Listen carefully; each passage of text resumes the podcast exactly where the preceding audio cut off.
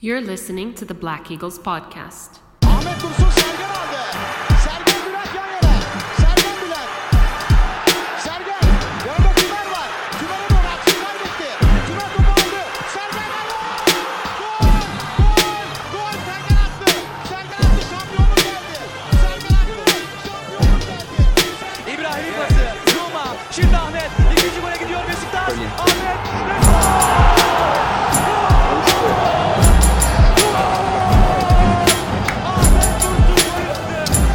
Welcome back, everybody. Episode one fifty-eight of Beşiktaş International's The Black Eagles podcast. I am your host, Sinan Schwarting, live from New York City. Uh, spring, right around the corner. Our last few days of bone-chilling cold over here.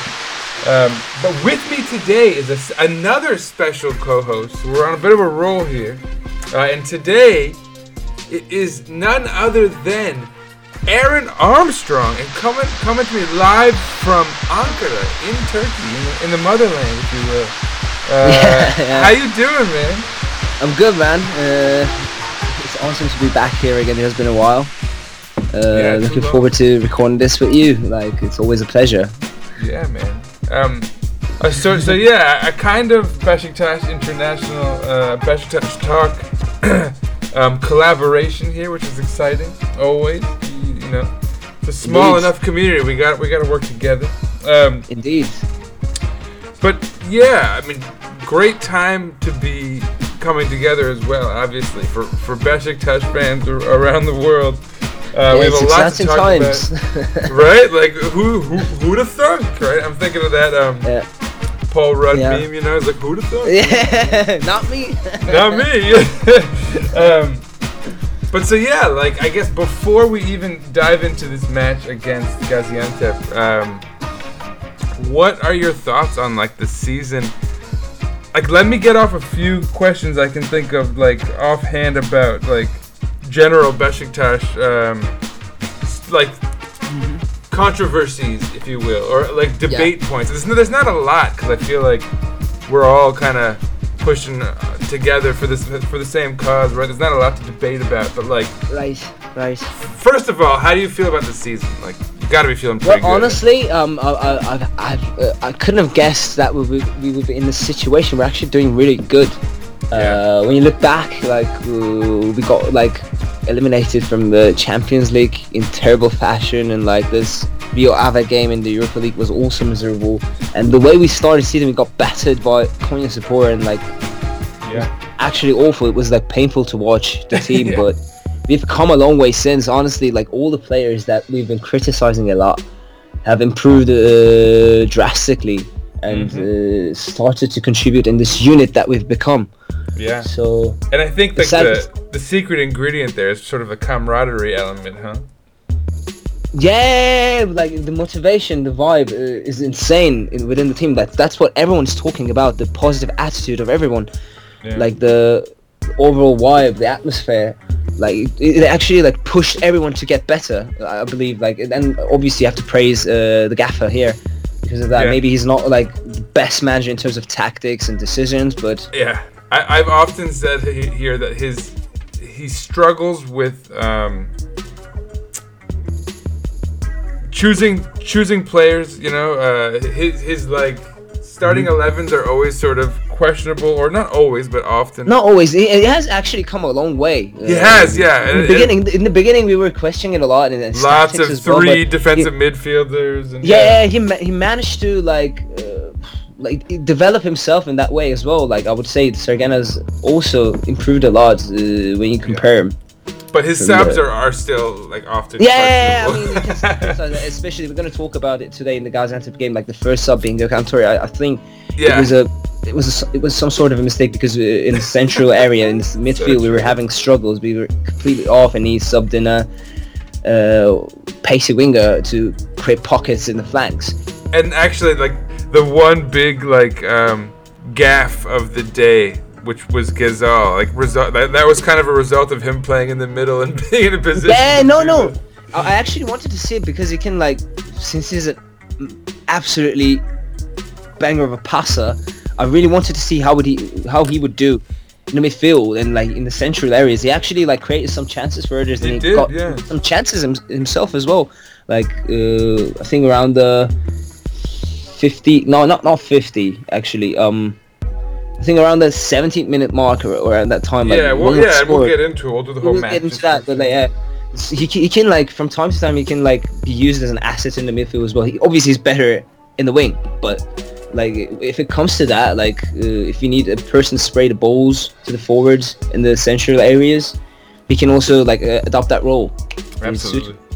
Yeah, he proved that in the game. But yeah, we'll talk about that for sure. Um, let me think about some quickly like some other topics that mm-hmm. through, from from from the past in the season that. Uh, Uh, like we can get your opinion on. Um, how do you? All right, I feel like one of the players, like the the guys who have like come under some fire. I want to know your take on them. So like I think that the two guys I can think of that have really come under heat are probably Ersin from some folks, although perhaps. Are you talking more... about this game or in general? No, just generally, like throughout the season. You know, I think a lot of people feel like. I would say a lot of like fairly critical folks that we need to have a better keeper, but you know I think it's actually fairly impressive that we're doing this with the. Yeah, anyway, but I, I, I want to, but so there's that, and then I also want to know your opinion on N'Sakala. He's a guy who's who's come under a lot of criticism, and also Valentin as well. Like we were criticizing him a lot, like in the beginning of the season. Sure, sure, yeah. So, so what are your what are your takes on those three guys? And then finally, I guess maybe how do you feel about like the long-term standing of guys like Mensah or Montero who. We would mm-hmm. have to theoretically buy out. Mm-hmm. Do we want to keep them? Operation is in effect as of right now. You know, like, so what do you think about like some of those guys in the rotation who have come under criticism, uh, you know, et cetera, et cetera? Yeah, well, honestly, like, uh, okay, like, let's start off with Ersin, right? Uh, in the beginning of the season, we we're like, okay, like it's not going to work with two young keepers. We have to buy a experienced keeper, mm-hmm. and uh, like just uh, like. use the youngers, uh, young, young, young keepers as uh, uh, like backup keepers, right? But in, in the end, like Ersin proved to be a crucial part of this team as well. He, he had some like key games they played, yeah, really, really well, and uh, he got into this like uh, competition with Utku, and I believe like this uh, competition made them both better. Absolutely. And yeah. like they still criticize him in the aspect of uh, his feet not being. On point that much when he tries to like play long balls and like build up play. Uh, he still has to improve. There's room for improvement, I can't lie. But no doubt. And it's funny, I think initially he was strong there and that that's really sort of fallen off. Yeah, over maybe the, over yeah. the course I mean, of the season. We didn't really see like see him play a lot, so it was uh, it was like a first impression that we got from him, like that his feet were actually good, but like the longer we started watching him and the longer we started watching him perform, I mean it's to show that like he has the fundamentals like in one-on-ones or like his reflexes for me is his most strongest yeah. suit. And um and he hasn't pulled like a Tolga Zengin, right? He hasn't he hasn't no no no no his, no, he, no yeah, passes yeah. like that like he'll, they'll go out of bounds way too yeah, often. Yeah, I haven't seen him do a blunder honestly. But I mean, overall, I think like I'm glad that we didn't actually uh, get a keeper, given the scarce finances situation we're in right now. Uh, so like, I I don't think even if we signed someone, it, it would have been better than uh, he or he he would have been better than Ersin, you know? Yeah, for sure. Like, uh, it was a good decision to stick with him, and we're uh, harvesting. Absolutely, and it's and it's so much benefits. more uh, exciting to talk about this team and to you know sort of think about its future and all of that when you're mm-hmm. when you mm-hmm. can talk about the fact that we have these two nineteen-year-olds like playing regularly, you know, in the rotation, if not starting. I think right I, think, I think I think I think Utku is twenty-three years old, no? And like well, I mean, like, and the, yeah, I mean, like, Ersin and uh, Ridvan Yilmaz. Is, is oh, the other, okay, the other nineteen-year-old. Yeah, yeah, yeah, definitely, yeah. And even I suppose Aydin Hasic, who's who's. shown flashes, right? Yeah, yeah, yeah. I mean, like we have like some uh, promising young players, and they feel if they like actually develop, we can. Like, they're assets uh, when you look at that. Absolutely. So, so on the, on the topic of Ridvan Yilmaz, yeah. let's talk about him and N'Sakala. And I think a lot of people yeah. who are really head over heels for Ridvan are are also. I, mean, I think the Venn diagram of people who are really crazy about Ridvan. uh, and hate N'Sakala. Like it's, it's like this, it's like a circle, I mean, you know. yeah, yeah, like. But when you look at it, like N'Sakala is a really limited player. He has like uh, he he possesses strong physical qualities, like more like like he he has like really high stamina levels and is like really physical. So we can like put in that extra effort when it comes to games that we need that um, uh, physical output, let's say, because like uh, we, we adopt completely different tactics in games where where they play. By the way, like Ridvan, when Ridvan plays, we we're more more dynamic on the flanks. Yeah. Souza drops back, and like during the during on ball possessions and like during build up play, we rotate to a three five two Uh, with Souza dropping back and acting as a defender. Mm-hmm. Uh, but when, when N'Sakala plays, uh, Souza also pushes forward and N'Sakala plays as the third defender because uh, he doesn't really possess uh, good attacking qualities, you get me? Right. So but with Ridvan, like he can thread the flank a lot and he like uh, can just like do he's overlaps active, and stuff. Yeah, sure. And like he's more technical. He has he's way more uh, talent in, in the technique department. Yeah. When compared to N'Sakala, so like uh, it's a matter of how you use those players, and I think Sergen has uh, managed a way to get the most out of them. Uh, in some like, if it, and you have to you have to like consider the fact that Ridvan is only eighteen and this is his first full season where he's a- actively a uh, main squad player. You know, like he Absolutely. didn't get as many minutes before, and like this season is really really condensed with like. Uh, twenty-one teams in the league. We're gonna play like forty games this season, so you have to actually like use the rotation. Otherwise, like he, as a nineteen-year-old, he won't be able to cope up with the fatigue and like he will start yeah. having you like want him injuries. To burn out. Yeah, exactly. Yeah, so you have to use N'Sakala when you can. It's no lie, but it's a matter of like getting the most out of them. And I think like Sergen mm-hmm. from like when like since the start of the season has managed a way to. Like, use them properly. So Absolutely. yeah, I think that's my opinion. Obviously, I prefer Ridvan because uh, with him we're more active uh, when creating possession positions yeah. and uh, when like building our play and everything. So yeah, uh, it's a matter of uh, how you use them, honestly. So that's I, what, that's I, what I, I agree, and I, and I think N'Sakala is, in a sense, like as a second left back. He's mm-hmm. more useful because his strength is in defense, and so you can kind of just game plan around having that strength in defense, and like you know, you yeah, you got to be more creative with your wing play. You know, that's where like the layering on the wing thing gets a little questionable. But um, yeah, no, I, I, I fully agree with that. I I'm I'm happy actually. I'm really happy that we have N'Sakala, given that Ridvan is in this position of being a kind of prospect still. Mm-hmm. um, I, th- I, for for me, Ridvan still has like a couple holes in his game that I think, given his age, he's he's so much, a, he's so far ahead of anyone his age, which. Um, Yeah, in the league, yeah, for sure. Like I, I don't, I don't remember. Uh, okay, like you have some good, good strikers, like Ali Akman in the. Firstly, like the one tar below, and like you have uh, what was the name of the kid from Kayserispor? Emre, uh, I think he's on, he's also nineteen or something like that. He's a good oh, striker. Yeah. That's also the dude potential. From Antalya, Gokten is. Um... Yeah, like we have some like good t- talents uh, in the league, but yeah, I believe like Ridvan. Uh, Ridvan and Ersin, like they're nineteen. Yeah, it's... maybe I'm biased. I don't know, but like I think like even like this summer. Since uh, like Turkey lacks a good left back, I think he will be called up to the squad to play in the Euros. Honestly, if he keeps up like this, there's yeah. that's a no-brainer. What's kind of interesting to me is that Ridvan is like now as a nineteen-year-old about as good as as Ismail Koybaşa ever got. He's you know? better than him. He's better well, than him. Honestly, and that's what, I can't lie. I he may be, he's certainly already more consistent, and that's where it's like like Ismail on his day it was actually it could be useful, remember, but yeah, he was but like, always like his day was so rare. And what's mm-hmm, what's mm-hmm. what's phenomenal about Ridvan, especially as a nineteen-year-old, is that you can pretty much bank on him, even on a bad day. He's yeah, so yeah. useful, uh, and yes, he's so yes. useful. Like he he even like if we both agree N'Sakala is maybe more sort of defensively sound.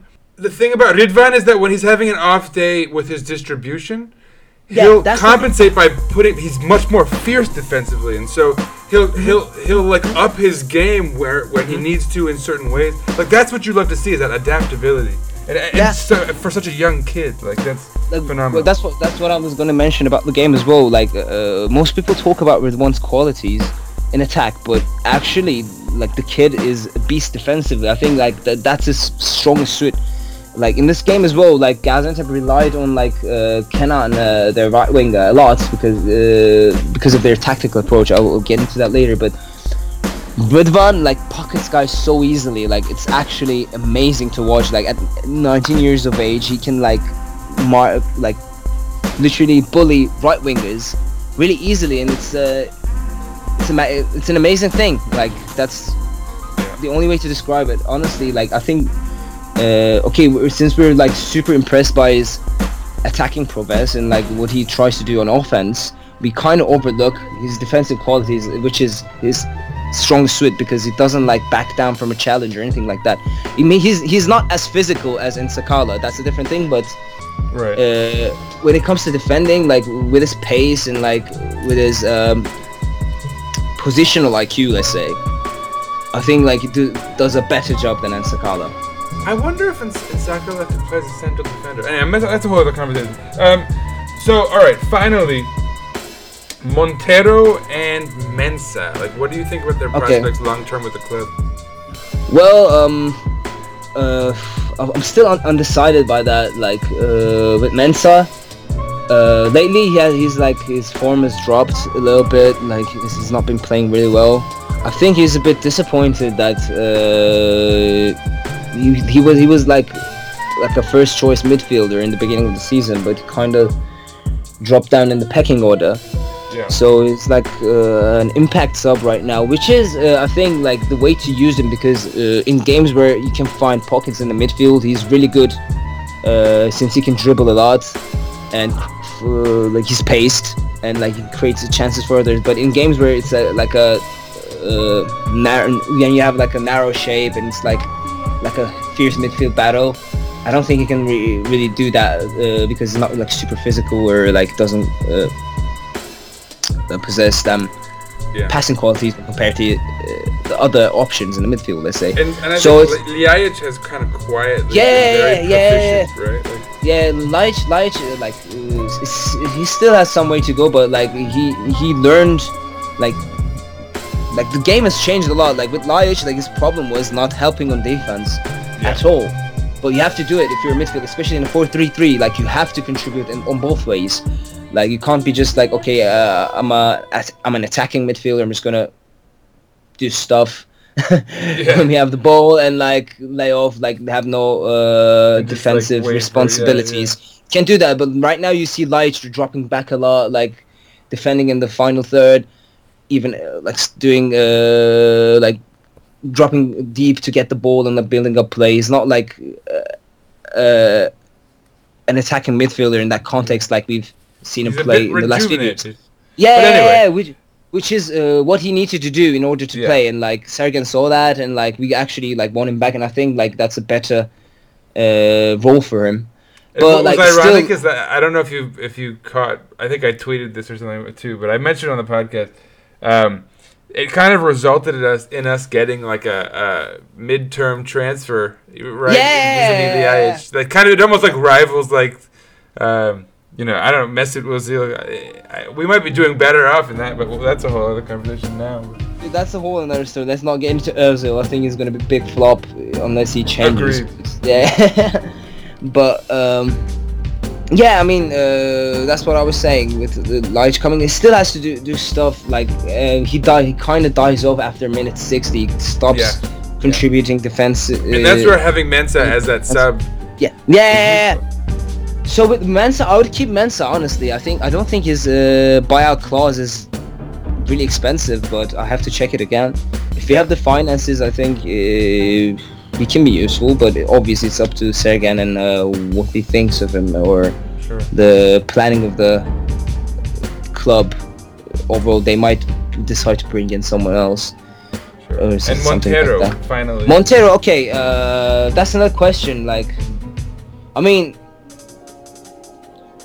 uh, it's a matter of uh, seeing if he will improve or not, because he's still not quite there, in my opinion. Okay, he, he he's good with his passing, and he, he can had, like he's had great games and he's had really yeah, bad games, right? But like he's still a bit clumsy, and he sometimes yeah. does this stupid like positioning mistakes, yeah, yeah, yeah, and that, that stuff. So like maybe Sergen but would he's want. He's young, right? So yeah, he's like twenty-one or something like that. He's really young. But if if Sergen wants to use him as a sub or like a like a, in the rotation, maybe maybe we can think of that. But for for now, I don't think he will uh, stay at Beşiktaş. Honestly, I think. Well, so, and so that. The one benefit is that we have the plus one on the loan, so we could actually sort yeah. of size him up for another season. Well, anyway, good. So we've we've covered all our bases there. Now let's talk Gaziantep. So mm-hmm. to lead to lead off, we should say so before our match, and all right, you know, we'll we'll leave that out for the whole standings thing. All right. So, lineups. Let's talk lineups. So, Ersin started in the goal. He was back. Uh, Wellington and Vida started on the back line. Rosier and Ridvan. So, Ridvan was reinserted. I think a lot of people yeah. were concerned. He finally, like, uh, recovered fully from his injury. Yeah. So. Um, yeah, and that was, you know, I think some people were worried last week, like, has N'Sakala replaced him? But no, no, clearly... I think they're playing it safe, what you gotta do. I mean, you, you have you have your you have your like uh okay, Sergen has like uh, more or less his ideal lineup already. Okay, you have Ersin at goal, that's uh, like first choice, and Vida and Wellington has become a really useful partnership in terms yeah. of like Wellington like presses high up the pitch and like collects them uh, rebounds and everything, and like sprays them quickly to create possession again. And Vida, when it comes to like defending on the back, uh, long balls and stuff like that, he's been a beast as well. Uh, yeah. I remember he's at the Konyaspor game, we, yeah, we were like, okay, this guy's finished, and like he has come a long way as well. And it's so much of a relief to see him play again like this. Yeah, and the rise of Wellington is is yeah, somewhat like, profound, was, right? Like I, was I was disgusted that, by him initially. Yeah, he was one of the players that I was criticizing a lot, but uh, they finally got used to each other, and like now they're actually like playing really well. They're they're uh, for as lo- like for my money goes, for my money, they're the best partnership in the league. You know, as far as it goes, like nothing comes to that. They people talk about Marcao and Lewandama. And yeah, they're, uh, like, they're they're error prone still. You know, I agree. I, yeah, I, and like uh, I I like Alanyaspor's partnership with Kolker and everything, but I think like Vida and Wellington yeah, are the best partnership at the moment. Yeah, I, I it's hard for me to imagine saying this like for like a good two months initially, but yeah, no, I, I fully agree. It's really I think it it's it comes through in the way of all the, the clean sheets we've seen. Like back to back, there was like five or six. Yeah. I, don't know. I mean, by all and, by all means. Anyway, so further up in the lineup, you had Adem Ljajić and, and Atiba Hutchinson, with Kyle Larin on the left wing and Rashid mm-hmm. Ghezzal on the right, and then like, Vincent up front, the Ab- Abubakar. Okay, yeah. So um, no surprises, honestly, this week. Yeah, I mean, like like what we do is like we always have like Rosier and Ghezzal playing, and like Larin and Abubakar playing unless they need to be rested. Yeah. Uh, and like the midfield uh, rotation kind of changes from time to time depending on the position, but this is our ideal lineup. I, I believe like Sergen wants to use Ljajić uh, as much as he can, and like with Atiba and Joseph, uh, uh, like doing this like box to box thing or like contributing defensively both on offense, and like Joseph kind of like uh, uh, Joseph kind of adopts this uh, anchorman rule from time to time. He p- picks up the yeah. balls. Yeah. Uh, and sprays it to uh, Atiba, and like Atiba makes runs to like dis- disrupt the defense of the opposition. Given that most teams adopt the new coming, this uh, probably the most anticipated defensive tactic of the year, like this, like six three one. Yeah. Uh, so in order to break that, you need like your midfielders making runs and like creating spaces, like trying to find pockets in between. It's where I think Ljajić has been so useful. Uh, yeah, because of that narrow, like this condensed mentality of defense, like you have those players where they can like perform in like narrow spaces. Yeah, those little one-touch flick-ons that yeah, kind of result like, in a little dinker over the last defender. You know, and we'll yeah that yeah that's why like Abubakar is uh, such an asset in the league, because he's one of the few players, like few strikers that can drop deep, get the ball, and create chances for others. Like uh, yeah, kind yeah, of well, re- adopting this like false nine rule. Well, yeah. and so and the thing about Abubakar is he was stuck on thirteen goals for the longest time, or not thirteen, twelve rather. He couldn't get that mm-hmm. thirteen. And so let's, on that note, let's dig in. Um, so I'll kind of recap the, the, the key events for me mm-hmm. in this match. Um, and I suppose like it's worth mentioning that from the outset, Gaziantep showed some interest in this match in playing offensively. In the second minute, like the first real chance fell to Dico on a little counter. Um, mm-hmm. Wellington came back and made a pretty big stop there. Um, Joseph was a little sloppy, so that you know. So I mean, it was clear that Gaziantep was coming to play. Uh, the yeah, yeah they, they they tried to they tried to do what um, like since like Beşiktaş is like really powerful on counterattacks and offense. Like most teams try to like defend deep and like uh, spray long balls to the flanks and try to create counterattacks. That's what Gaziantep tried to do. Actually, that's what like how P L teams have been like destroying Liverpool. Yeah. Uh, because if you have a high line, that's the best tactic to go with. But the problem is like they tried to do it with Dico only. They were he had no other help, and yeah. uh, he's not really okay. He's a he's a, he's a pacey and like physical striker, but uh, he's not really technical. So they, they had some trouble cr- trying to create possession uh, for him. But as you said, like he he got one chance, and like Valentin was uh, clinking. quick to swoop in there, and like he just bullied him, and it, it was the end of it. I think that was their only chance. Like you can't even call it a chance in my opinion. Yeah, I, it, and it, it really was it was scary to see as like the first thing to, to really mm-hmm. happen, but but mm-hmm. it would yeah like the next I mean they'd have like a, a free kick from deep, and like it, it's worth noting that they have Alexandru Maxim, uh mm-hmm. thirty year old Romanian who we've actually I don't, like, it's it's most of the kind of garbage Uh, I don't know what you call them. Uh, papers. I don't. Know, I don't.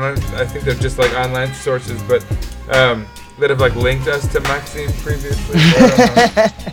How much truth is that? Yeah, no, but, he's, a, he's a good player. He's a good player. Like Maxim, like he, he's one of the best players at Gaziantep. But I mean, th- this game we managed to shut him down as well. He wasn't able to create anything and got subbed off. Exactly. Around, yeah.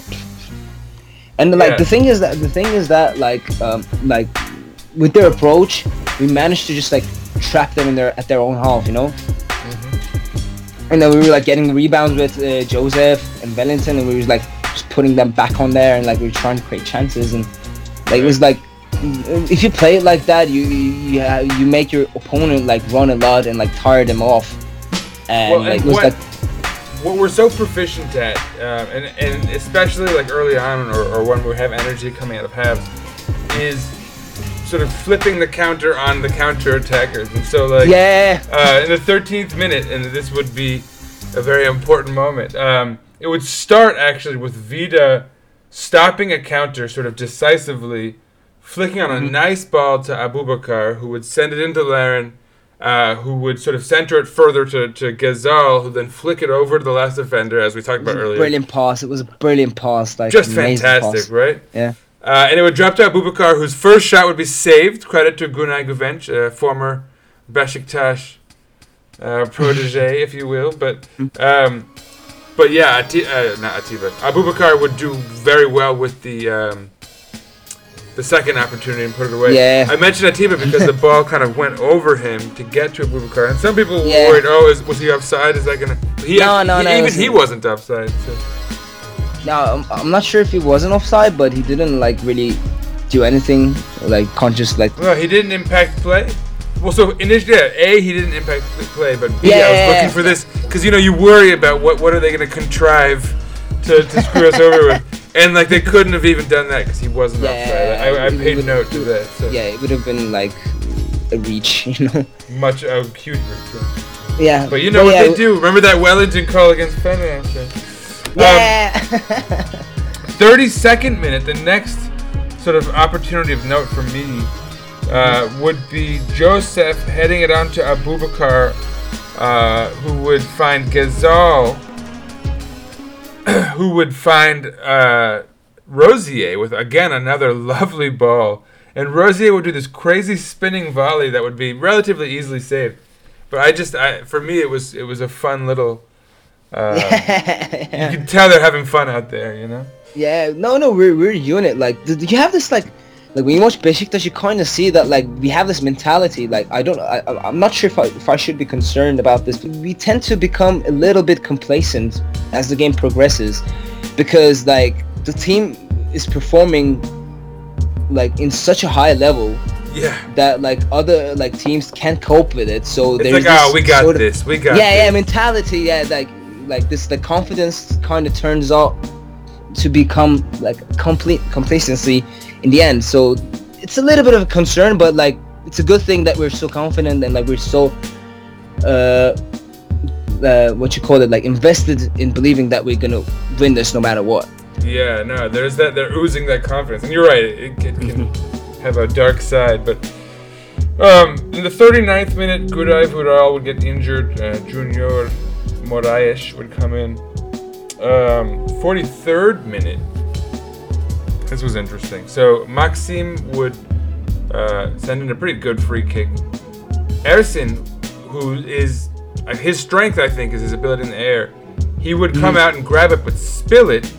But then aggressively make the recovery, and so there was no real danger there. But so um, this would be sort of a theme. We'll, we'll get into this. But Maxim's free kicks were sort of loopy, um, mm-hmm. but we we, we held. Um, forty-fourth minute, right after that, Kyle Larin somehow has become like a really good touch winger. Uh, he would get behind the defense. His cross would not be so well uh, delivered. Toshka would send it out, but then. Uh, Atiba would get on to sort of Toshka's hasty clearance, backheel it beautifully to Adem Ljajić, who, I don't know if this was a cross or a shot, but it damn near was a goal. Um, yeah, Günay yeah. Güvenç actually did really well to kind of pull off a last-minute reflex save. It could have been a, a goal. Um, and frankly, if it if it had gone in, I think we would have given Ljajić credit, and, and it would have been a wonder goal, perhaps. Because yeah. it was really well pulled up. I mean, I still don't know, as you said, like, if he actually, like, intended to, like, curl it in or not, but, yeah, nevertheless. One of those John Air goals, you know, where it's, like, a good cross yeah. should theoretically be a goal, you know what I mean? Because, like, you got to yeah. put it in play like that. Yeah, yeah. Um, uh, late in, in the, right, like, right before the half uh, was called, they would get a yellow card, Vetri, I don't know, Slovak, uh... halftime, no subs made. We go in one nil, feeling probably pretty good, although you're never feeling too good with a one nil lead in the Super League. Like, anything could happen. Yeah. Uh, and again, fifty-second minute, right out of the gates. By the way, Maxim like, with a free Ga- kick. Sorry, go ahead. Ch- changed tactics in, uh, during the ha- during halftime. No doubt, right? Like, it was a very, like, night and day, yeah, I think. Yeah. So, like, they, they were trying to, like, use Kenan, like, Kenan was there, and, like, Dico uh, with the tactic that I just mentioned, like, spraying long balls, trying to find pockets and flanks. But, but again, like, the, the thing we talked about, Ridvan uh, and Wellington, like, uh, coming on and, like, sweeping. They couldn't, like, capitalize on that t- tactic. Uh, okay.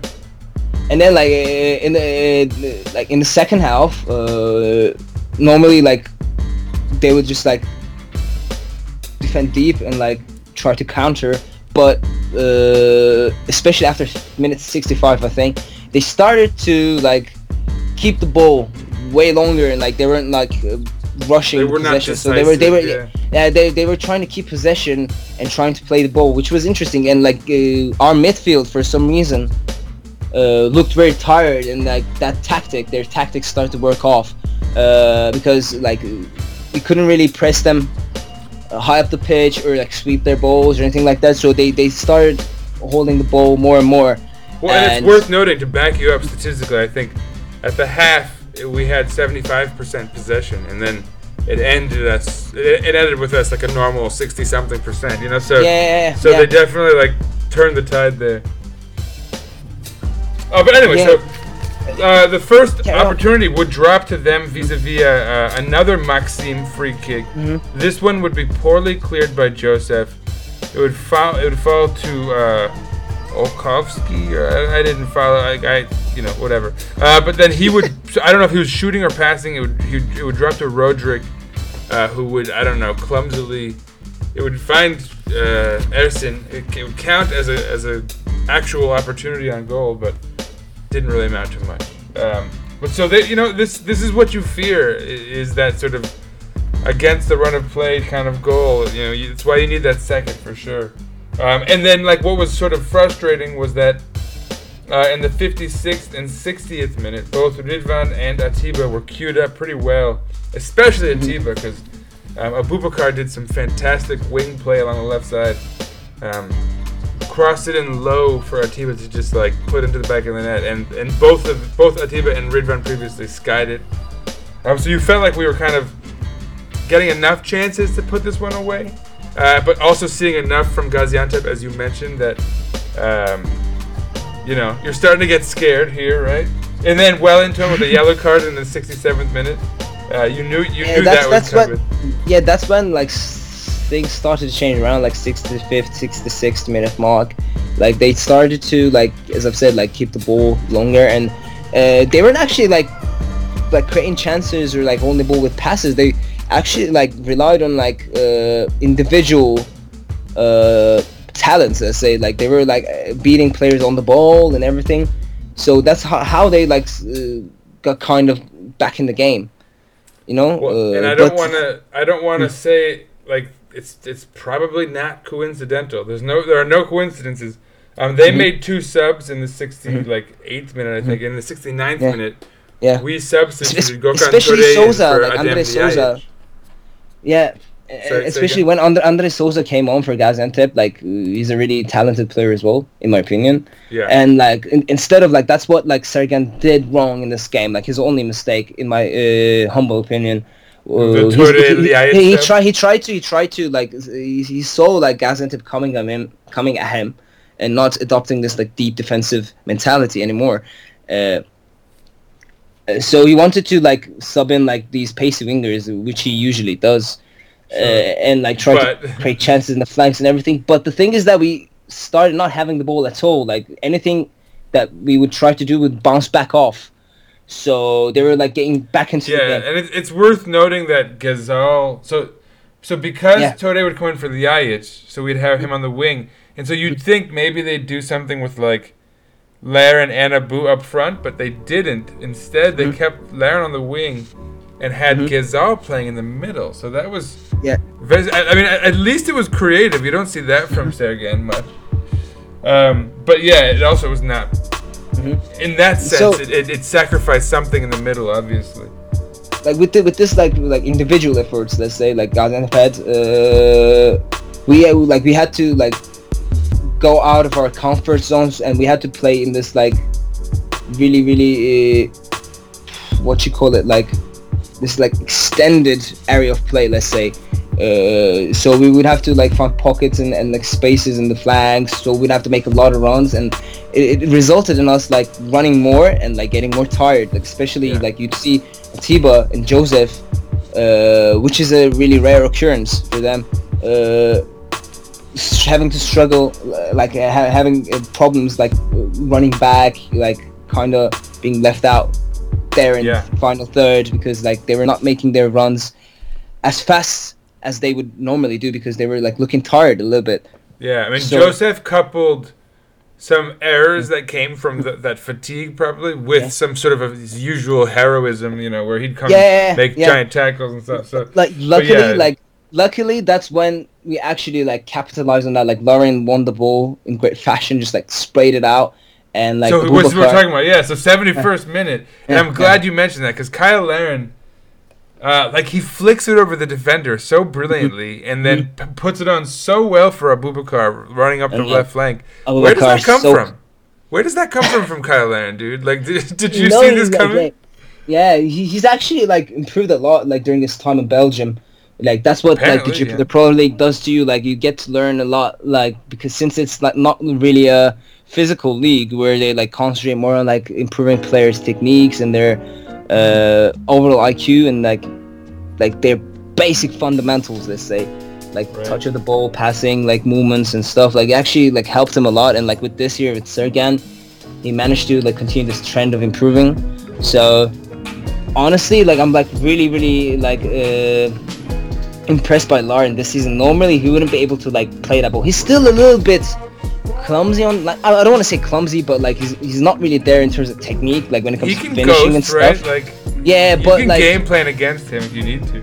Yeah, but like he's certainly like he he I, I believe like he lost some weight as well, and which resulted in him being like way more fat, like faster, you know. Yeah, and he accelerates in a way. I mean, yeah, he, he had another play that like didn't result in anything, so I don't really mention it. But yeah, he, had he this, held like, off a defender and made a really impressive run that just kind of didn't yeah, result in anything. Yeah, he's really fast right now, like which is really interesting. But yeah, I mean, it was a great flick, as you said, and like Abubakar, absolutely brilliant there, like so the calm, reflected. Yeah, like cuts it across, like, sends like, it in low, like, oof. Perfect composure, like like ter- like switching the ball to his other foot and like dropping off the defender like that, and just like with a perfect finish, like managed to make it two nil, which was a blessing in disguise. Uh, yeah. Well, if it yeah. proved later Indeed. on, yeah. And so, and, and as you'd expect, like once we go two up, it, it opens things up a little bit for us. Uh, Rosier, and again, we're still playing on the counter very much, but like we're we're good in that role often. Uh, Rosier would um, lose the ball, but then kind of defend well, clatter to recover it, and then make a nice run, and then cross it in absolutely perfectly to Abubakar, who would sky it, unfortunately. I mean, yeah, it wasn't it was, a sky, it was, it was like difficult. It was a placed sky. Yeah, like it, was, yeah it, was, it wasn't it was a difficult terrible finish. Volley. It was a difficult volley. Honestly, yeah. like he had, he had like two players pressing on him, so he had to like shoot it. I yeah. think if he had more chance, he would be able to get a better shot off. But like, but, imagine he scored, like it had kind of hat trick written all over it. It was yeah, fantastic I really, want, I really wanted it to go in, no lie. Like, I really wanted yeah. to, to get a hat been, trick. Like, yeah. We could have been really, yeah, we would have been celebrating this one for a while. Um, in the seventy-fifth, Ghezzal and Abubakar had a really nice one-touch, uh, and Abubakar's pass was just like one of those balls where it's like it's so close to defenders where you're like, oh, that's not a good pass, and then you then you realize that he's got a guy on his back foot, and it's actually perfectly placed. Mm-hmm. Ghezzal runs onto it, and we mentioned this already. It's like the one low point of the match because yeah, it's I... like this man's like uh, allergic to scoring. It doesn't score his goals, only worldies, pal. But yeah, I mean, uh, yeah, right. Yeah, that one was. It was so really bad. Frustrating to see that, like, see how that, like, see that, like, uh, chance pan out, like, in the worst possible way that it could have. Uh, yeah. Let's say, I mean, he just couldn't like make that final touch that would see the ball go over the line. But again, it, uh, let's just uh, blame it on the luck. Right, I mean, it was such a weird touch he yeah. made too. It was like, how did you even? Yeah. Like for a man whose touch is so brilliant from like forty yards, like how, what the heck was that? Anyway, whatever. Yeah, I mean, maybe, um, maybe, maybe fatigue plays a part in that as well. Like you have fair to, enough. Yeah. Yeah. True, take it true. into consideration. Um. Yeah, and so that right after that, we would see a bunch of subs, uh, and they'd make a couple. Maxim and Roderick coming off; those guys were active for them, so that was. Mm-hmm. And they were they had to shift their strategy here. Uh, Mensah would enter the game for Ghezzal and Nkudu for Larin. And so so things kind of normalized uh, with just like two wingers uh, with Mensah coming in. And right after then, unfortunately, in the eighty-eighth minute, this is where really the only other thing for us to talk about for this match occurs. And it, it occurs in large part thanks to a really unlucky touch. Uh, a bad touch by Dico, but it ended yeah, up being a good actually, one. Like, just bounced off like, his butt. Sort yeah, of. yeah, yeah. I mean, like that's that's what like that's what caught Ersin off guard because he was like actually in perfect position to stop it. But exactly. like if he actually like attempted to do that touch, I, I think he would have just like fumbled. Uh, exactly. He would have fumbled. I mean, uh, and uh, yeah, again, like it resulted in a penalty. We said, okay, there's nothing that we can do about it, so like whatever. But uh, I think around like the ninetieth minute mark again, uh, like Jose Sá again changed the tactic and like he started pushing the fullbacks way up the field and like tried to spread. I mean after the penalty. Yeah, tried to spread the the shape, and also Djilobodji started playing as a striker as well. Like, so it was only, uh, I think, I, I'm not sure if it was Tosya. I think it was Tosya who stayed in the back. And yeah. Djilobodji was actually like playing as this like target man or like a pivot uh, up Djilobodji, in the field. Djilobodji, I must say, had a very strong match. I, yeah, I, he made a number of really good tackles like throughout. Yeah, he's he's he's, he's one of the uh, most impressive players of the season. No lie, like uh, when you like look at the well, oh, yeah, teams overall, Gaziantep like, had yeah. surprising success this season. Yeah. So you gotta yeah. you gotta go to someone. Yeah, yeah, yeah with with Șumudică, but like they sacked him, and they haven't been doing really well since he got sacked. But like they have a great manager right now as well, like with Hansa Sal. Like I really like him, like, especially what They've he did. They've done impressive by uh, replacing yeah. an, a good manager with another one. I didn't think they yeah. should have got rid of him, but whatever. Like he, he yeah. was a little sort of weird. I mean, like Șumudică is a problematic character. Exactly, like, he is so right. He's yeah. like yeah, he's a bit he's a bit controversial. So okay. it's like hard to work with him. Uh, but so, so let's talk about this understand. penalty a little bit more quickly. Um, yeah. yeah. I think we could probably both agree that like ideally Ersin pulls back and realizes that Dico's going too wide. Uh, but at the same time, I think it's like, you know what, get your mistakes out. This is something where you can look at film and actually learn from, I think. So I'm okay with it. The penalty shot was really terrible, and the save, right, like Ersin maybe could do more with his legs. Again, everything about this is is like a learning opportunity for this kid, because in the end, five minutes of extra time, nothing comes of it, and the game ends two to one instead of two nil. So it's not really impactful, except uh, you know some learning material there for Ersin, right? Like, yeah, yeah. I mean, like as I've said, like it was just unlucky for him. Honestly, like maybe maybe he could have just like. laid off his arms and uh, let uh, Dico try and dribble and see what he would do, but I think it would still end up being a goal. So Could've. perhaps that like, he did the right thing. I don't know. Like we, we can't really. Yeah. It ultimately comes down to that really that. unlucky yeah. touch. Yeah, right? yeah, so. yeah, yeah, yeah. Again, but yeah, I mean, I'm not gonna blame Ersin for that. Uh, sometimes stuff like that happens. At the end of the day, any one-on-one with a keeper comes down to a number of mistakes that have led to that mm-hmm. one-on-one, right? So like you can't, you can never.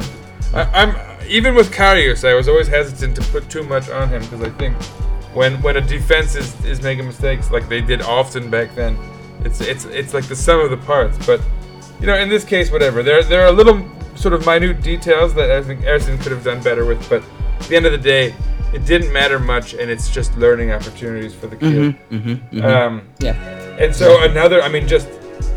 absolutely huge victory here. Three points, and now we we we we, we, we, we forgot one. Were. We forgot about one thing. Like this, like, uh, like this, like this chance that Gaziantep had, where my heart skipped a beat.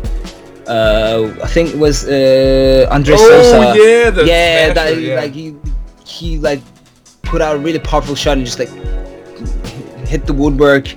It was like really terrifying. Again, like it was Djilobodji who I think uh, someone played a long ball from the midfield if I recall correctly, and Djilobodji kind of flicked it with his head, and it was like a volley from Andre Souza which could have ended up being a goal, and it would be so so disappointing because obviously we deserve to win this game.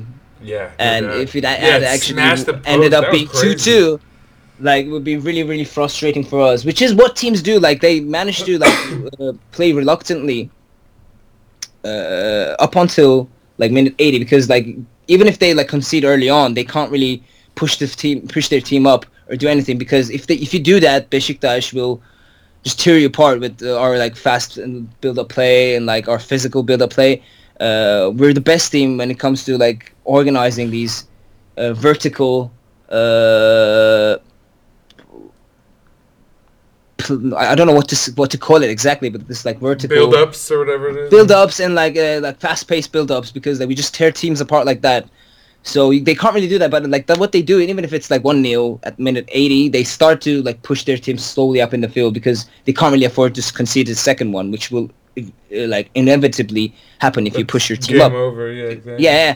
So that's what they try to do, and they almost succeeded here if it wasn't for the bar, let's say. Yeah, so, no, they, they yeah. really, mm-hmm. yeah, uh, yeah. whatever. We're, we're lucky, I suppose, in a sense. But on the other hand, we deserved so much more. We could yeah, like we goals, like so. if, if we actually capitalized on the chances that we've got uh, early yeah, on, it would have been like four nil, five nil, perhaps. Yeah, exactly. And so let's let's talk stats. Um, of course, shouts to uh, the Akman out in uh, in Turkey, trying out for a team still. No no news there, but uh, once again, thank you for the stats, Evran. So Beşiktaş ends the game on sixty-one percent to their thirty-nine, and that's that's important to note because again, I said they had seventy-five percent at the half, so you were absolutely right about that. Um, ten shots to their eight. But only three on target to their four, which is interesting. So Ersin was fairly busy, although not notably, I guess we could say. Uh, we complete five hundred sixty-eight passes to their three hundred fifty-five, um, at an eighty-five percent rate. But they uh, complete their passes at a seventy-four percent rate, which is pretty high for our opposition this season. So they were, you know, that second half was rough for us, I think we could say. Um, we committed fifteen fouls to their ten, which perhaps speaks to that. One yellow card apiece. Mm-hmm. Um, let's talk X G. Uh, X G was two point one for Beşiktaş, yeah, and one point three to Gaziantep. two point one to one point three, which uh, two to one is fairly yeah, I mean, accurate kind of, for the kind day. Of, kind of reflects the yeah the outcome. So, and you could say that they were. You know, you mentioned some of their chances, right? Especially that mm-hmm. last one. So that kind of point three makes a little sense. Uh, let's talk individuals. So we have, let's start with Abubakar. Two chances yeah. created. Yeah. Three shots, two goals. He won of the match. nine out of fourteen duels. Completed four out of five dribbles. Won three out of six aerial duels. Um, probably man of the match, huh? Yeah. Hands down, man of the match for me. Like, I don't think any, like, okay, we had good performances out there with Wellington and Vida and Ghezzal, obviously, but uh, you have to say that Abubakar, like, really played well and, like, by far, in my opinion, deserves to be named as the man of the match with his two goals and, like, statistics as well. I'm, I'm with you. I'm totally with you. Um, Atiba, this, let's, this is interesting. Atiba completed sixty out of sixty-five passes. This man doesn't uh, doesn't age, apparently. ninety-two percent there for you. Uh, he created a chance. That was a nice one with the back heel, by the way. Won five out of eight duels. Completed three out of three dribbles. Like, he's perfecting this new perf- new position um, late in his career. Kyle Larin uh, created mm-hmm. two chances with the, the key assist we noted. Yeah, I have now, to say something as well. Now that, like, Larin is more like since the start of the season. Okay, like people didn't think Larin was much of a threat, uh, like especially when you consider like early games of the season. But right now, like they're taking extra precautions for him. Like he's getting man marked or like Dude. double teamed as soon as he like is in the final third and everything. And like especially they're like uh, making uh, sure that he doesn't make those extra runs in the back post. Uh, and everything. Listen to this stat. He he won ten out of twenty-one duels. twenty-one duels. I mean, it yeah. speaks to how he's all over the pitch. You know, yeah. even only yeah. winning ten, like that means he's putting pressure on someone twenty-one times. Yeah, you know? yeah, yeah, yeah. Um, get the comparatively. So Ghezzal creates three chances, which is, you know, because he's sort of an artist with with with that long ball. But he yeah. he only uh, he only wins four out of thirteen duels. Like. Kyle Larin is, is hyperactive out there. It's it's phenomenal. no, he has um, he has a he has, he has an immense defensive work rate as well. I have to tell you that. Like even if though he's like a traditionally like striker. Striker, yeah, no, he yeah, comes. Yeah. He's, you often see him coming back and sort of fortifying the left back, especially with N'Sakala back there. But uh, it's it's it's wild. Um, other guys, I'll, I'll mention Wellington. Um, won four out of seven duels. Four, four clearances, four interceptions, completed fifty-six out of sixty-two passes. So that ninety percent rate for you there. Uh, he's really effective in that role, which is Indeed. quite interesting. Uh, Ridvan won five of eleven duels, completes five, forty-three, fifty-five passes, seventy-eight percent. He was sloppy in that regard, but remember, he's coming off of a long injury. Um, he yeah. recovers seven times. I wasn't even aware of this statistic. So recovery is where you... Um, you come back and get a ball that neither team has possession of, or where uh, you sort of yeah, sort of not an interception, but sort of take the ball in, in that way. Uh, but so that's sort he of an interesting, it. impressive stat, and I think it speaks to how he is. What I was saying earlier is, what he, he compensates for weaknesses by overperforming in other facets. So you love to see a kid being adaptable like that. Um, yeah. So the stats were interesting this week. Apparently, Joseph's stats were pretty meh. You know. Um, yeah, I mean, like he looked. I don't know why, but like he. Yeah, I mean, uh, like kind of uh, the the play and like the Gaziantep's uh, mentality had some sort of an effect in this as well. But like he, he got tired uh, earlier than his usual uh, self, output, let's say, or like or yeah, yeah, yeah, output, yeah, yeah, yeah, like he got like Atiba as well, like both of them, because they had to like do more uh, once the level play got extended, like the shapes got like. Maybe more ex- extensive uh, and like spread out. They had to like put in more and they had to run more, so they kind of got tired early on. And as you've just said, it kind of reflected in their statistics as well. Joseph got dispossessed a lot, and like he had uh, a lot of passing errors. Uh, no in, doubt in late game, yeah. So no, and, and it, perhaps it's a credit to Gaziantep, and as you mentioned, yeah, the way yeah, they asserted themselves yeah. there in the second half. No, yeah, uh, whatever tactical response th- that that Portuguese dude made, like it, it clearly was effective. Um, I forgot his name. What is it? Pinto? Sá Pinto? Pinto yeah, Sá Pinto. Yeah, Sá Pinto. Yeah, Sá Pinto. Yeah, f- good job of coaching there. And and I mean, it just speaks to Gaziantep's standing. Now let's talk standings. And so, uh, at the end of this match, Gaziantep still in seventh place with forty-three points, um, they, which, they, they I, which is way ahead of where any of us would have had them, I would imagine. Not really, like, uh, I mean, I'm not sure if I would, like, name them as high as the seventh place, but I was expecting them to be, uh, I guess with Șumudică, in the, in the right? top, top half, top, top half of the table, you know? I uh, mean, I would have had Antalya above them with all the talent they brought in, Sivas mm-hmm. with, you know, their success last season, Konya with their kind of strength at home, at least, you know. Like, yeah, biggest uh, obviously, but Başakşehir. Başakşehir, yeah, I was weird. just gonna talk, tell you that, like, biggest disappointment of the season. And you know, they Rize can, like, too. I always expect more of Rize for some reason. They because they, they always put up a good fight against like Fener and like our rivals. So I, you know. Um, I don't but know. yeah, they can like Gaziantep. They can still make a run for uh, the European competitions. Especially, I think, like this year we'll have the European Conference League. Yeah, the the new the new Intertoto, right? Yeah, exactly.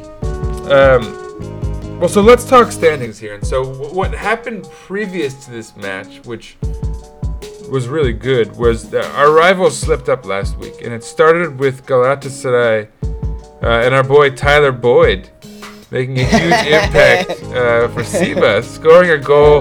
They would that come back and draw them. the match, but you know that's two points dropped for them. Yeah. Um, And Fener, would, would, that that result was even better. Um, they they drew to Antalya. Wait, did Galatasaray lose to Sivas? Or?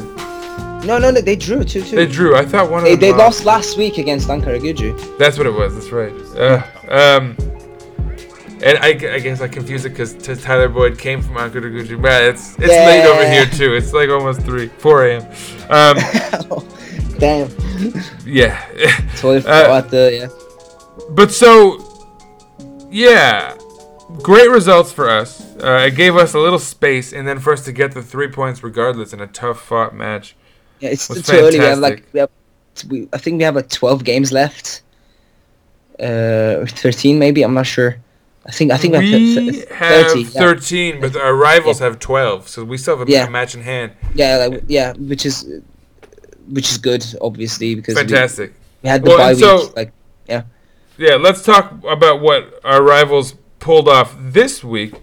Um, so I mentioned Galatasaray drawing Sivas. So yeah, they'd lost to Ankara, which so yeah, you correct me there. Um, but so Fener won, unfortunately. So yeah, they they play they play really well. I mean, finally, like I don't know if it's just like without Mesut Özil or anything like that. Yeah, uh, I don't know what you want to call it, but like with him injured, actually, like I've, I've been saying this since day one. Like you can't use Mesut. Uh, in that way. It's not like football has been played anymore uh, that they were trying to do, let's say. So, like, right, in the same way that you said Biaia was a blessing in disguise. Too, right? Yeah, exactly. Like, he has to change his way of play, you know? It was a blessing in disguise, and, like, with Pelkas getting back to his uh, adopted position, which is... I said the, when they brought in Mesut Özil that they, yeah. they were displacing their best player this season. Yeah, exactly. So, they they they play way better, and, like, they... beat Konyaspor three nil in like in this well, but, dominating display, which was really but, impressive. But but and this is a big one, it came at a cost. Uh, vis-a-vis, speaking of Pelkas, he, uh, he not, came down with a pretty serious knock there, huh? But I think he's all right right now. Like he's yeah. recovered. Was it just a concussion, yeah. perhaps? Because yeah, yeah, it looked exactly, it looked exactly. nasty, but yeah, he got he got like uh, I mean like I, I don't remember the other player, but like he hit him on his chin with his knee while going up for the ball. So it's a really heavy hit, and like once you receive a heavy hit on your chin, uh, there's a high chance you might get knocked out. Yeah. Okay. So that's what and happened. He looked to him, out like, of sorts for sure. Well, and yeah. so like concussion protocol could have him out for this next match, but that's against Gensler, so it doesn't really matter. From yeah, I mean, yeah, I mean, yeah. And and uh, yeah, they'll be fine. Um, but so like this is where things leave off in the standings. Uh. We're still in first place, even even though we have that game and match, and Fener won, uh, mm-hmm. and Galatasaray managed to draw Sivas rather than, than losing outright, unfortunately. Um, yeah. Questionable like, stuff happened in that match, but whatever, we won't yeah. even go there. Yeah, uh, but I mean, so, we're not going to discuss that. Yeah, I don't want to do the whole ref thing, you know, like because the way they're complaining about every match, like let's let them be the, I mean, the whiners. It has become a trend, like every single team in the league complains about the officials no matter what, yeah even if they played horrifically, like yeah. doesn't matter. I don't know if that's a yeah. I don't know if that's a real word, but yeah, even if they played horrible, uh they, well, they, they tend to complain about refs, which is uh, kind of uh, annoying because like sometimes actually like disastrous officiating happens. Yeah. Kind of take Typically it away. It happens you know? with those folks. Pretty yeah, somehow. Yeah, I mean, you can't really like. I mean, you didn't actually like perform at all. Like, what were you expecting? Like, you were like, I especially know. like, and yeah, let's not get into that. Honestly, like, doesn't. I know. Make any yeah, sense we, to talk there's about no that. point for us to do it, but it, there's no yeah. doubt. And what's what's worse is that their tactic of scaring the refs into giving them calls. You know that that's proven to be effective in the past. Let's let's see how it goes. But whatever. Um. At the end of the day, we still have that game in hand. We, we have played twenty-seven matches, have sixty points. Galatasaray and Fener have played twenty-eight matches and are tied on fifty-eight but like, points. This this is probably we're, we're approaching the most difficult patch right uh, here. Yeah, of the season. Uh, we're gonna like we're gonna face Başakşehir. Okay, technically they're miserable this year, but but Vizca's back. Yeah, with with Vizca's back, with Kocaman coming in, I'm, I'm pretty sure that like he'll do anything he can to get points off of us. To help, uh, we're talking about Aykut Kocaman, so yeah. yeah. So um, it will be, it will, it, no doubt will be a tough game. Uh, and like we have the Turkish Cup semi-final against Başakşehir again, against Başakşehir again. Yeah, the, so, the following Tuesday. Yeah. Yeah, I mean, and let's then, so, let's talk the, let's let's talk uh, fixtures then. Yeah. So. Yeah. This is important, and I actually put out a tweet, and, and it was a mm-hmm. a uh, a poll asking what, what like what people needed from these three matches, and it was Gaziantep, Başakşehir, and Fener, which I said was the the sort of pivotal three matches. If we, if we leave these three matches, no, no, I, b- I believe I believe our pivotal five matches are coming up. If you also count the Turkish Cup semi-final, we have like Başakşehir, Fenerbahçe, Kasımpaşa, and Alanyaspor. Alanyaspor are still a unit. You can't just like overlook them. They're no one doubt, of the best sides in mean, the league. I yeah. just mean that if we if we leave the three matches, Gaziantep, Başakşehir, and Fener with nine points, okay. like at, at the very least, Fener is in really tough shape. Yeah. Uh, and like I, I I can't help but feel like Galatasaray could struggle still. They're, they're still not looking too sharp. Like I, I, I feel like they've, like the, the they could have gotten a uh, buoy from Falcao coming back, but now he's sort of redundant because their best player is, is Mustafa Mohamed, and I doubt they're playing yeah. like a nineties four four two. No, no, no Terran will still try to use them both. Uh, I believe. Then, that, then we'll benefit from yeah. that probably. so, um, it will be interesting to see how they perform. Uh, I mean, they, I they can't wait to, to see what happens with they, this season. It's they tried it against Ankaragücü and like wasn't a good outcome for them. But yeah, I mean, uh, we still like if, if we can like we're, we're approaching the most uh, uh, critical period of the season, and if we can like capitalize on the games that we're gonna play, uh, we can definitely walk off doing the double, which is exciting, uh, or we can just bottle it and like end up with nothing. Apart. I mean, yeah, anything yeah. can happen. There's there's no doubt about that. Yeah. But if but, we if we like yeah. if we beat Başakşehir in both games and beat Fenerbahçe, I think that's eighty percent done uh, in terms of getting the title and the cup.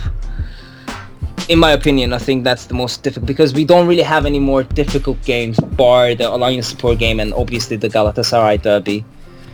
And maybe if you want to count Hatayspor, but the, they're not as good as when Bupenza was making that mm, immense run. That miracle run there, yeah. yeah, I mean, yeah it seems yeah. like Bupenza has fallen off a bit, so... I don't know, man. Uh, it, it's Look, it's going to be fascinating every week. Uh, mm-hmm. It's going to be so important. You can't really afford to drop points at all. I mean, actually, yep. that's not even true. Like, theoretically, mathematically, we can, ironically, but we shouldn't have that mentality at all, by any means. Yeah, I mean, it's going to happen, game is a right, final. Like, like that, that's how you should approach that. There, you shouldn't, like, you, you should approach them as if you don't have the luxury of dropping points, honestly, Absolutely. because yeah. still there are a lot of games and anything can happen. It's not, it's too uh, close to call. Sure is. Jeez. But, like, I mean, who'd have thunk we'd be here? You know, like, what, yeah. what, a, what a crazy yeah, I mean, place to be, to, to come full is, circle back to the Paul Rudd meme. Um, we have to praise the technical staff and, like, the board as well. I think they've made some good signings. I've criticized them a lot.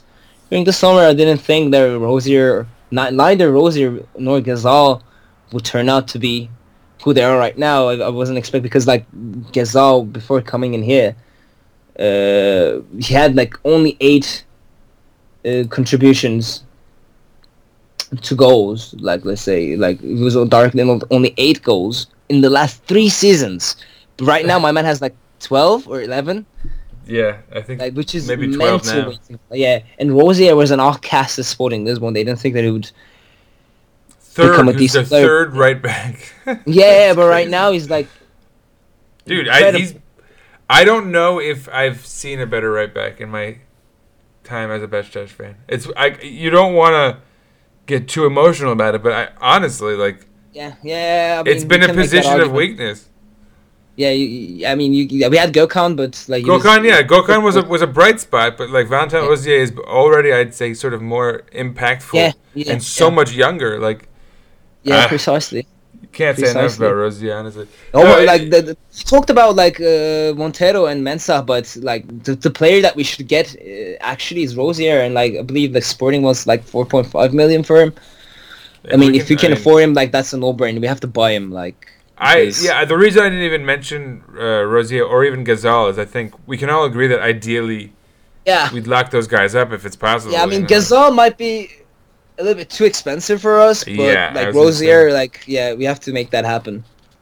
Ghezzal might have to be another like uh, see if we can loan him for another year type deal. Um, oh, this yeah. is just this is just in. We were talking about uh, Ersin and everything. The the International uh, Sports Research Center uh, just uh, made a list about the most promising players born in two thousand one, and uh, you have like Bukayo Saka, Mason Greenwood, like like players like that, and on the fifth spot you have Ersin Destanoğlu, which is wow, yeah, really impressive. And, breaking like, news, yeah, Late I mean breaking. like uh, uh, as a yeah, breaking news. As a Liverpool fan, like you've seen Curtis Jones at the ninth spot, and like Ersin named above him, like that's that speaks volumes, you know. That's saying that, that something. Volumes. Yeah. yeah. I mean, dude, like this kid has started a whole season on yeah. the side that's cha- that's that's that's competing, that's that's ahead in the competition right now for, for the championship. Mm-hmm. So that's you can't say enough about these kids, honestly, and or even perhaps Sergen for for putting so much faith in them. Although I think, at least certainly in the case of Ridvan, there was there would be some pressure to, for him to get some time. Although I don't, you know.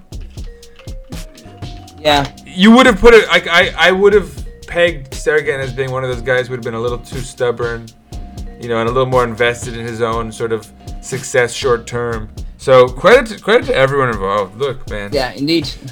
This is fantastic. Um, so speaking of fantastic, it was great having you on the on the podcast, Aaron. Um, yeah, it was a pleasure. Just uh, last minute, last minute entry here also, but um, yeah, I'm glad we could do it for sure. Yeah. Tell these folks, you got anything to plug? Sorry, I keep cutting you off, man. yeah, yeah, come again. Uh, come you got anything to plug? Like uh, any articles you're writing? Or... No, not really. I, I mean, uh, I'm busy with other stuff, like some side hustles that I'm doing right now. Nice. So I don't really much. I don't really have much going on with, with regards to. You want to you want to put in an ad for the uh, for your upcoming venture? No, no, not really, not really. It's no, not, you're there not there yet. yet. Maybe later. we'll put we'll put up an ad, like a regular ad, once it's. Uh, Yeah, official. It's fully set, you know, yeah, but I mean, uh, exciting times uh, coming up, hopefully, stay tuned. Yeah, exactly. Um, but yeah, no, thank you for coming on. Your Twitter handle, what is it, at Aaron E. Armstrong? Yep, that's correct. Uh, you can always uh, find me there. Send me a D M, mention me, ask me questions. I'll be glad to interact with you anytime. Yeah. I'll definitely uh, add you on to, you know, the... the tweet when, when when I release this sucker. So yeah, so I can like yeah retweet that and like. So you can get all the hate for any hot takes. No, I'm kidding. I, I don't think we uh, we, did, we didn't say anything yeah, too we controversial had, we had nothing. Here. Like yeah, it was like a really casual discussion. We had no hot takes at all. Like, I don't I'm, think we were too. Pretty sure like all fans will agree with us. Like, not sure if there is anything that I've said, but yeah, maybe. We even found the silver linings in some of the guys who come on criticism. So I like, uh, unless there's like a real hater out there who wanted us to be really hard on uh, someone, but whatever, those guys can suck it. um, anyway, as always, you can follow us on Twitter, Instagram. Uh, all the info's on the bottom of our um, Black Eagles podcast, baby. Yeah, that's right. Episode description is under there. Uh, we'll be back as always. Um, I should, of course, mention that our next match is uh, Friday, March twelfth, eleven a.m. here on the East Coast of the United States. So, what is that for you in Ankara? Right now, uh, it's noon. Like it's twelve fifteen. So it's plus eight. Wow. So it's yep. No. So it's like seven p.m. It's pretty late. I didn't know that this game started so late for you guys. All right, seven p.m. Uh, over there for you in Turkey. So um, yeah, yeah. Stay tuned. We'll be back post Başakşehir. I don't know about Aaron. Certainly he'll be back one of these days, uh, whenever yeah. he's available. Yeah, for sure, man. Um, uh, I'd love to. And I do have to mention one last thing. Go Beşiktaş! Get uh, sixteenth, right? We, we, we win the sixteenth title. We win right. the season. Hopefully, man. We, I'm really hoping that we'll see it through. Otherwise, I want us like, to go. I want this to be a dynasty. We're off the air basically now. We're just on kicking it. But what I did mention is that what's so amazing about this season is that there's no like the worst case scenario. Right? Like we slide what third place. It'd be terrible, right? But, like we can still win. Um, what we have is that,